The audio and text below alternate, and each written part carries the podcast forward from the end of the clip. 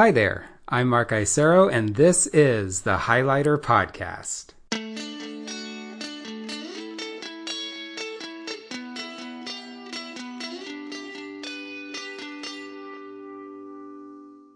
Welcome to the 16th episode of the Highlighter Podcast. I'm very excited that you're here, and I'm also happy to share with you that there was a lot of consternation this week about who is the guest going to be and which article are they going to talk about? Are they going to talk about polar bears or white supremacists?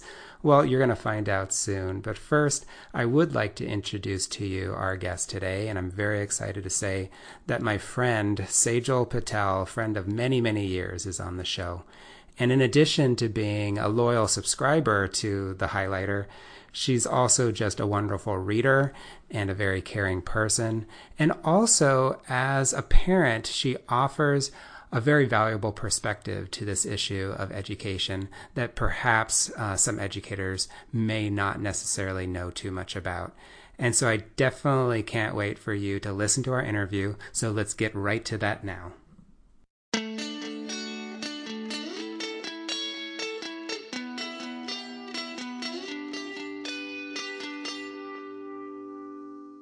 Hi, Sejal. How are you?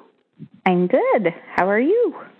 I'm doing great. Thank you so much for being on the show. How are you feeling about it? I'm feeling excited. It, We've it, been planning this for a long time. We have. And in fact, the listeners out there, not all of them might know sort of how long we've known each other and also sort of where we even met. So, can you say a little bit about who you are and also how we know each other? Of course. Um, so my name is Sejal Patel, and Mark and I met. Well, we got to know each other best in high school because we were on the school newspaper together. I'm a year ahead of him in school. Um, I knew who you were in junior high, but I did not have any classes with you until writing for publication with our dear friend and mentor Nick, Nick Ferentinos. Um, and I now have three boys, Shaylin, Sean, and Kieran. They're um, in 11th, 9th, and 7th grade, and the two older ones go to the same high school we went to. So that's kind of interesting to see um, them go through the same schools that I went to. Um, you and I became very good friends as we sort of toiled through the writing process and learning how to write um, and how to put a paper together. And some of my favorite memories uh, of us were, um, well, back in the day, it wasn't all digital, so we had to burnish all the pages. and you were the master burnisher, as you know. I was.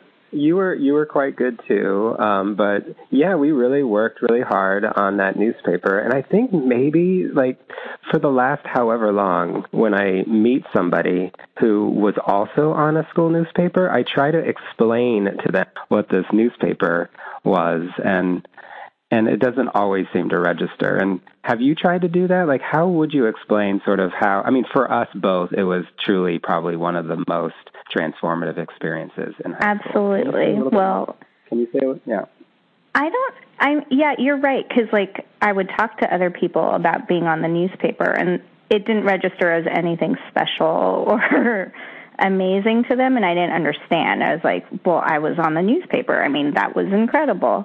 Um, I don't know. Did, I, wasn't it you who said? I can't remember if it was you or maybe our friend Lena, but it was never about just writing. It was a, it was it was some other thing that happened in that classroom, and it was about teamwork and learning how to find yourself as a leader, but also like compromise and figuring out. I mean, I think for me, it was definitely all of those aspects in writing, but also there's definitely um, how do I say it? There's something about like learning the truth and getting to the heart of the matter, and um, especially in this day and age with the media and stuff, I, I just really remember those lessons about never stopping and never letting someone keep the truth from coming out and always being on the hunt for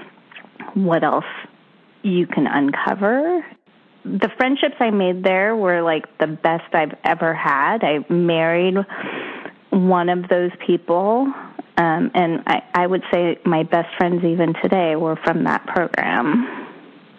Yeah, I mean, totally transformative, both academically and personally. As an educator, you know, we talk a little bit about transformative experiences, how to create a classroom where the students really have agency and ownership. And and when I speak about the class um, with educators, they say, "Oh, wow, really? The newspaper belonged to you?" And I said, "Yeah, it really did." And I think that also to just bring um, a little bit more context is that our teacher, who you know we we dearly loved, he he did pass away a couple years ago, and and we've just known him, you know, since then. And I feel like we want him to still be alive, especially during this time, and and because we still want guidance uh, a little bit from him. I mean, what would he say, for example, around Trump, and what would he say around all of the stuff? I mean, we still want to speak with him, and we want to be in dialogue with him um, also with sort of like the resurgence of journalism because he really got us to believe that journalism and the search for truth was really a meaningful exercise. And so uh, it's just it's just so sad that he's no longer with us. Yes, of, yeah, all of those things, and um, yeah, I mean, every time I pick up the newspaper or my laptop to read something, I have his voice in the back of my head and it would be great if we could still talk to him but i'm sure he would be shaking his head at most of what is going on. Absolutely. Well i want to talk a little bit more about your kids as well. So yes they're going to the same high school. Obviously the high school is probably a little different from when we were there um, a few years ago. But also i wanted to talk a little yeah. bit about right.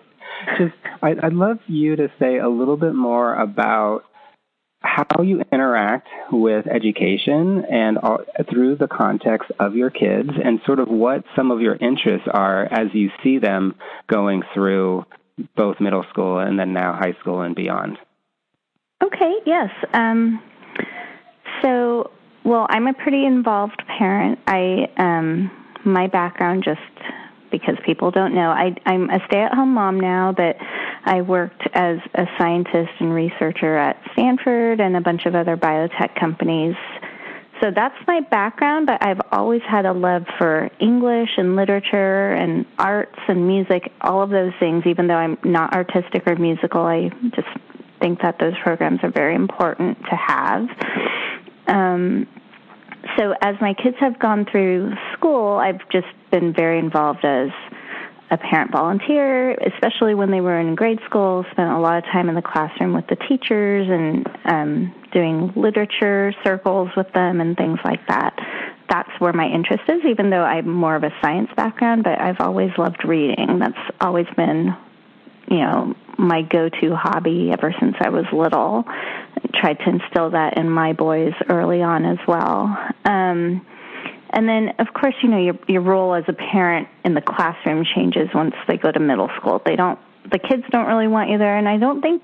I mean, as much as the principal has always said we do want you here, they don't really. I mean, they want you there to make copies and things like that. They don't really want you in the classroom anymore, and the dynamic is different at that point. The kids are more independent. That's fine. But what's interesting is I think that so I feel like I didn't do much when they were in middle school, but then in high school, I've had to reengage myself a little bit more, and I. It's a fine line. I don't want to be that bossy parent that I don't. I don't try to intervene on my kids' ha- behalf, but I definitely look at what they're doing and talk to my kids about how to approach their teachers because my older son is very reluctant to do that if he has a problem he just wants to move on and he does well in school and so it's very hard for him to sort of talk to a teacher and talk about what he can do to improve what why he didn't meet the expectations or whatever. Um, so in high school, I've I have had to intervene a couple times when things were just um, not right with a couple teachers doing things that were um, questionable, and I know that we've talked about it before, but that's just mostly through email and meetings with the principal or the guidance counselor or the teacher themselves. And how have you, because you obviously are an advocate for teaching and teachers and education, but you're also a mom who wants to advocate for your kids, but also it seems like you at some times have sort of decided when is that time that you would intervene. And can you talk a little bit about how you have decided to negotiate all those roles and when you have decided to step in versus when, for example, you have your kid try to to sort of advocate for for himself? Right. I mean, yeah, and of course, I mean, obviously you want the kid to do it himself first. I mean, that that it ideally is the best way to handle it. What I've found is even he's gotten much better. I mean, he's now in the 11th grade. So, ninth grade, there weren't that many issues. There was one issue with one particular teacher. Um, I just try to coach him at home. Just say, look, you know, well, maybe we should describe what one of the problems was because I think that would help me explain what my role was he had one particular teacher that um, all of a sudden decides to take um, attendance for an optional tutorial period as part of their grade. And she didn't notify them in advance. And partway through the semester, we realized his participation grade was like a low B minus, and the participation grade was weighted quite heavily. And so his entire grade, even though he had pretty much 100% in all of his other categories. He was getting a B, and there was no way for him to climb out of it because he had not gone to the optional tutorial period. Um, so I had him go talk to her a couple times during the tutorial period, and she blew him off. She just said, Well, that's how I'm doing it from now on. And so eventually I just asked for a meeting because she was not giving him any further explanation. So I felt like the next step was for me to meet with the teacher to try to understand why she instituted that policy because he didn't need the extra help. He was doing great in all of the other components of the class. So I wanted to understand what benefit she wanted him to gain and what benefit that was for his overall experience. Um, so I think that's the point where I felt I had to intervene because she wasn't giving him additional information to explain the policy or why she was doing it.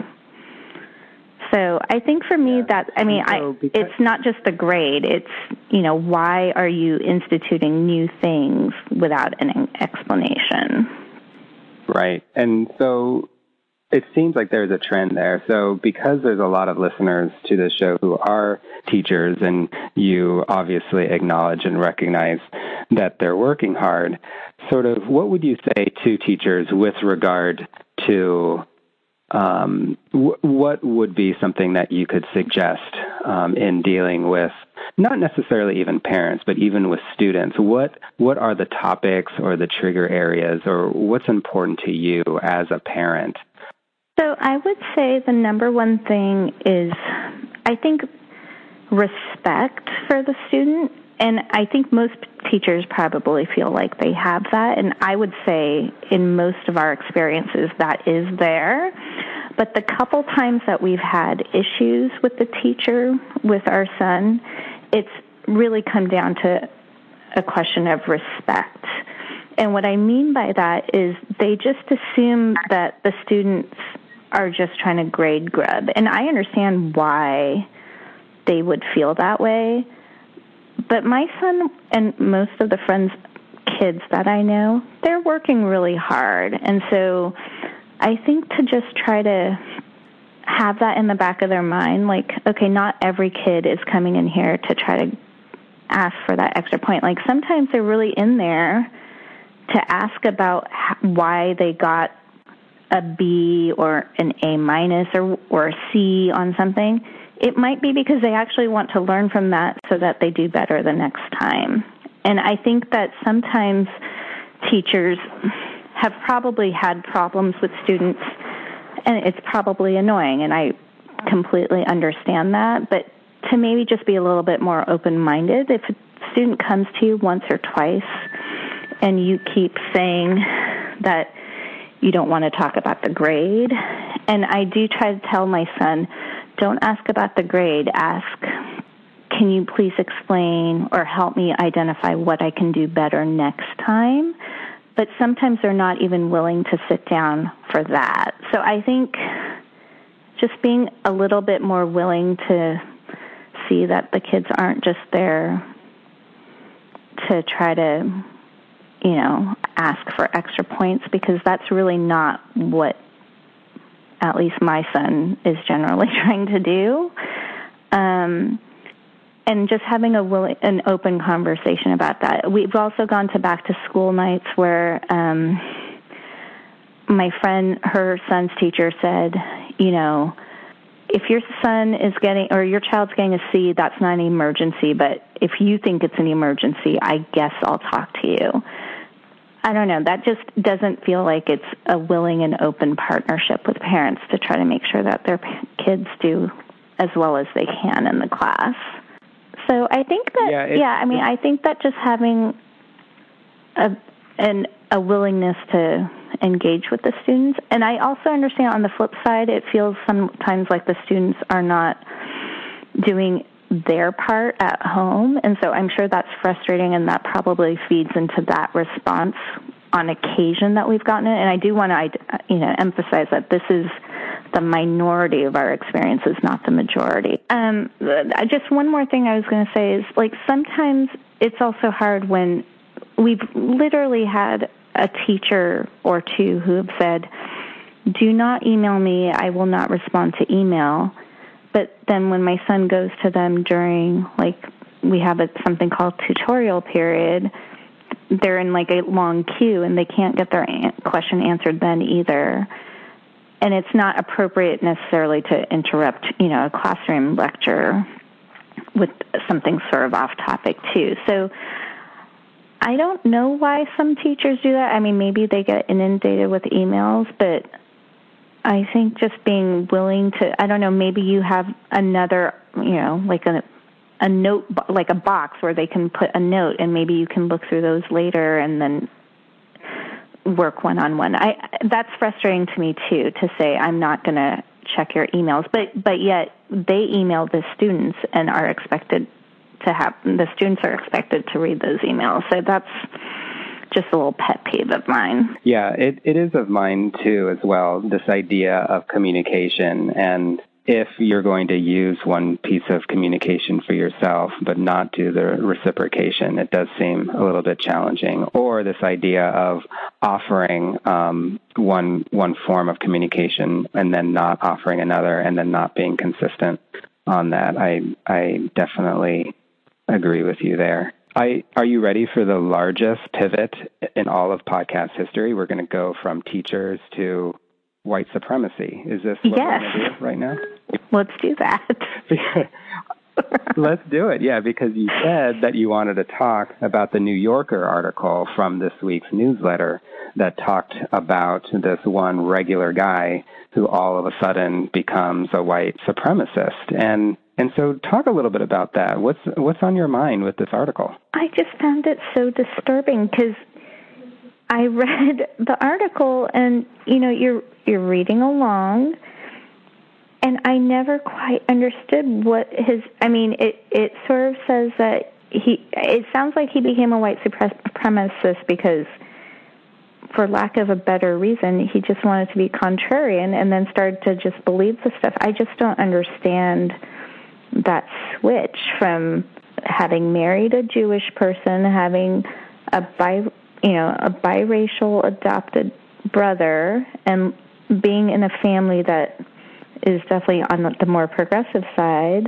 I, I just, I, it's disturbing because if I don't understand why or how that's happening, how do we stop that? I don't I don't understand. Well, he seems to have had a tough childhood, or at least he wasn't necessarily accepted.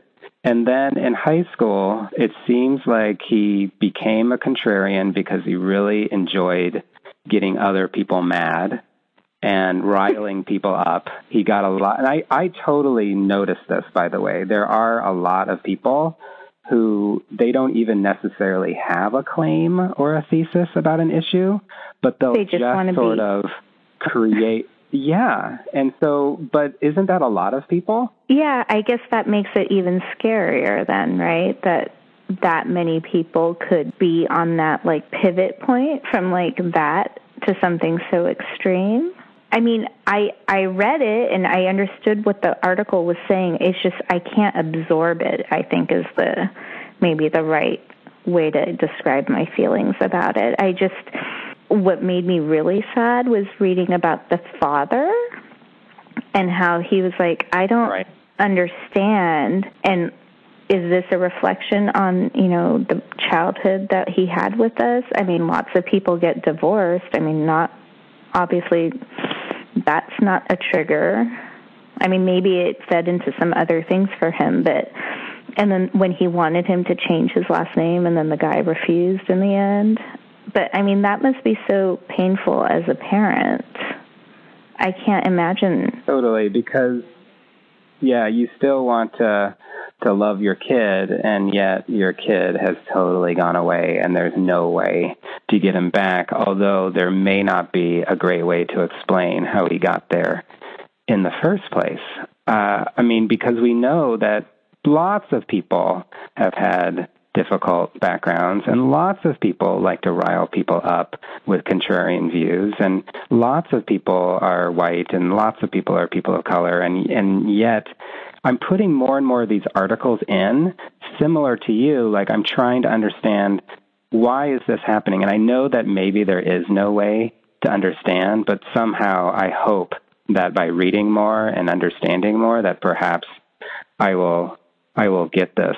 Um, I think that one thing though, that I'm thinking about that I get worried about, especially now that there's no real truth or real sort of way that people read well, is I worry about people who might have something going on like this, who are smart and they read a lot and they somehow create a worldview, uh, maybe conspiracy worldview, and they keep on reading because there's a lot of stuff to read but they're not being good readers. And like that also bothers me. This idea of a lack of skepticism or or a lack of sort of really understanding what good reading is versus what's not. So maybe that's also what what is what's bothering me a little bit. It's sort of like, yeah, you can construct an argument for any bad claim, but why though? Like why would you, especially him who had this totally different background, but then all of a sudden he wants to go toward a superiority and a white supremacist claim because he doesn't actually feel like he has that much power, so he has to somehow feel better than other people. Can you explain any of that? I no, I cannot explain any of that.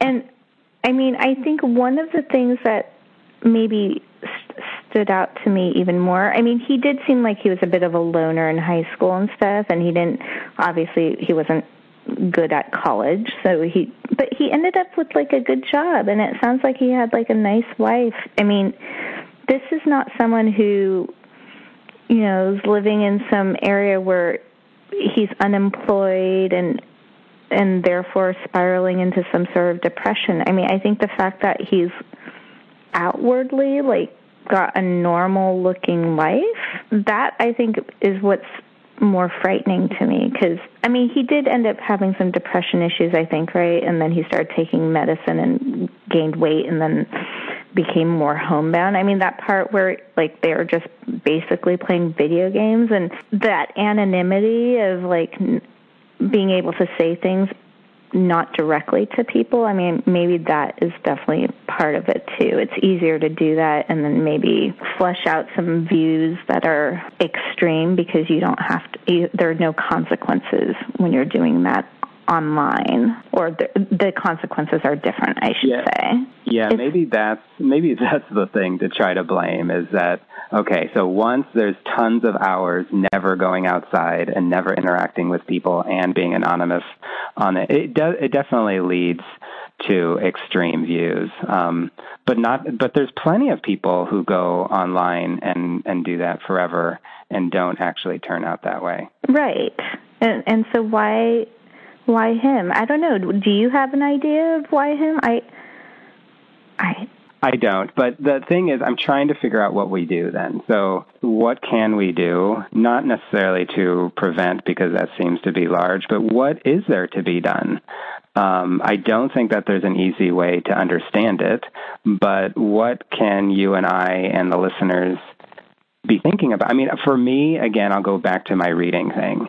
I really do believe that um, reading is not, here's one of my big, it's not public and it's not taught in any sort of specific way except for some teachers. And so we learn to read in our homes and generally with our parents, and then we go to school and we're seen as good or bad readers. But the actual act of how to read and how to be skeptical and how to discern what truth is, unfortunately, I don't think is necessarily something that is taught like writing is. So writing, I believe that there is more of a craft and there's more rules and it's more public. I have this notion that as an educator, if we spend a little bit more time being more uh, systematic with reading, that perhaps we would decrease some of these crazy notions that I feel come through reading. But that was only part of like his story, I think. Like there's other parts too. So that's sort of like what I think that maybe Yeah.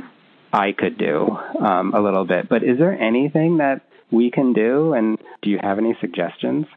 I wish I did. I mean, well, let me just respond to your point really quickly. I mean, I think absolutely, and I think that goes back to our journalism teacher. I mean, I was obviously a good reader before then, but I think really learning to read through a lens of like being a little bit skeptical about everything you read and understanding where some bias might come into. And I've tried to pass that along to my children, but I agree. I don't think that they've been formally taught that in school. They do do a lot of nonfiction reading and have to do analysis, but I don't know that.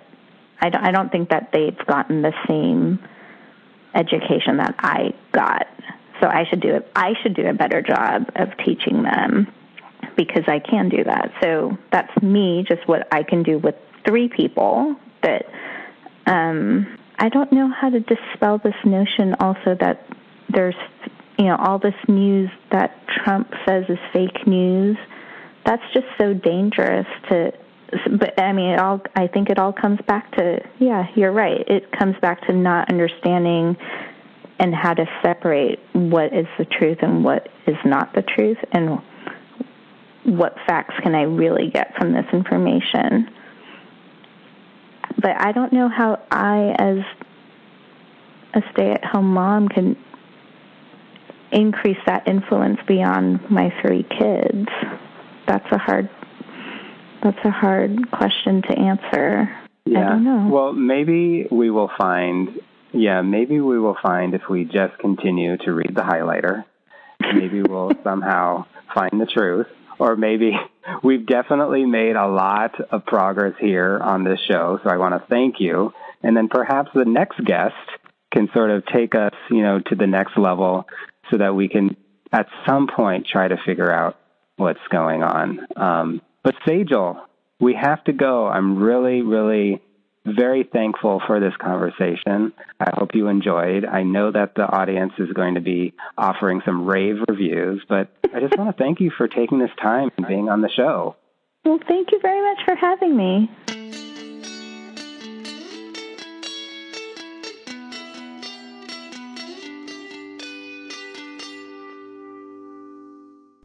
I'd like to thank Sejal yet again for being on the show and for being a loyal subscriber to The Highlighter, just like all of you are out in the audience. Thank you so much for listening, and also thank you so much for subscribing to the digest, which will come out yet again this Thursday at 9 10 a.m. So please be looking for it.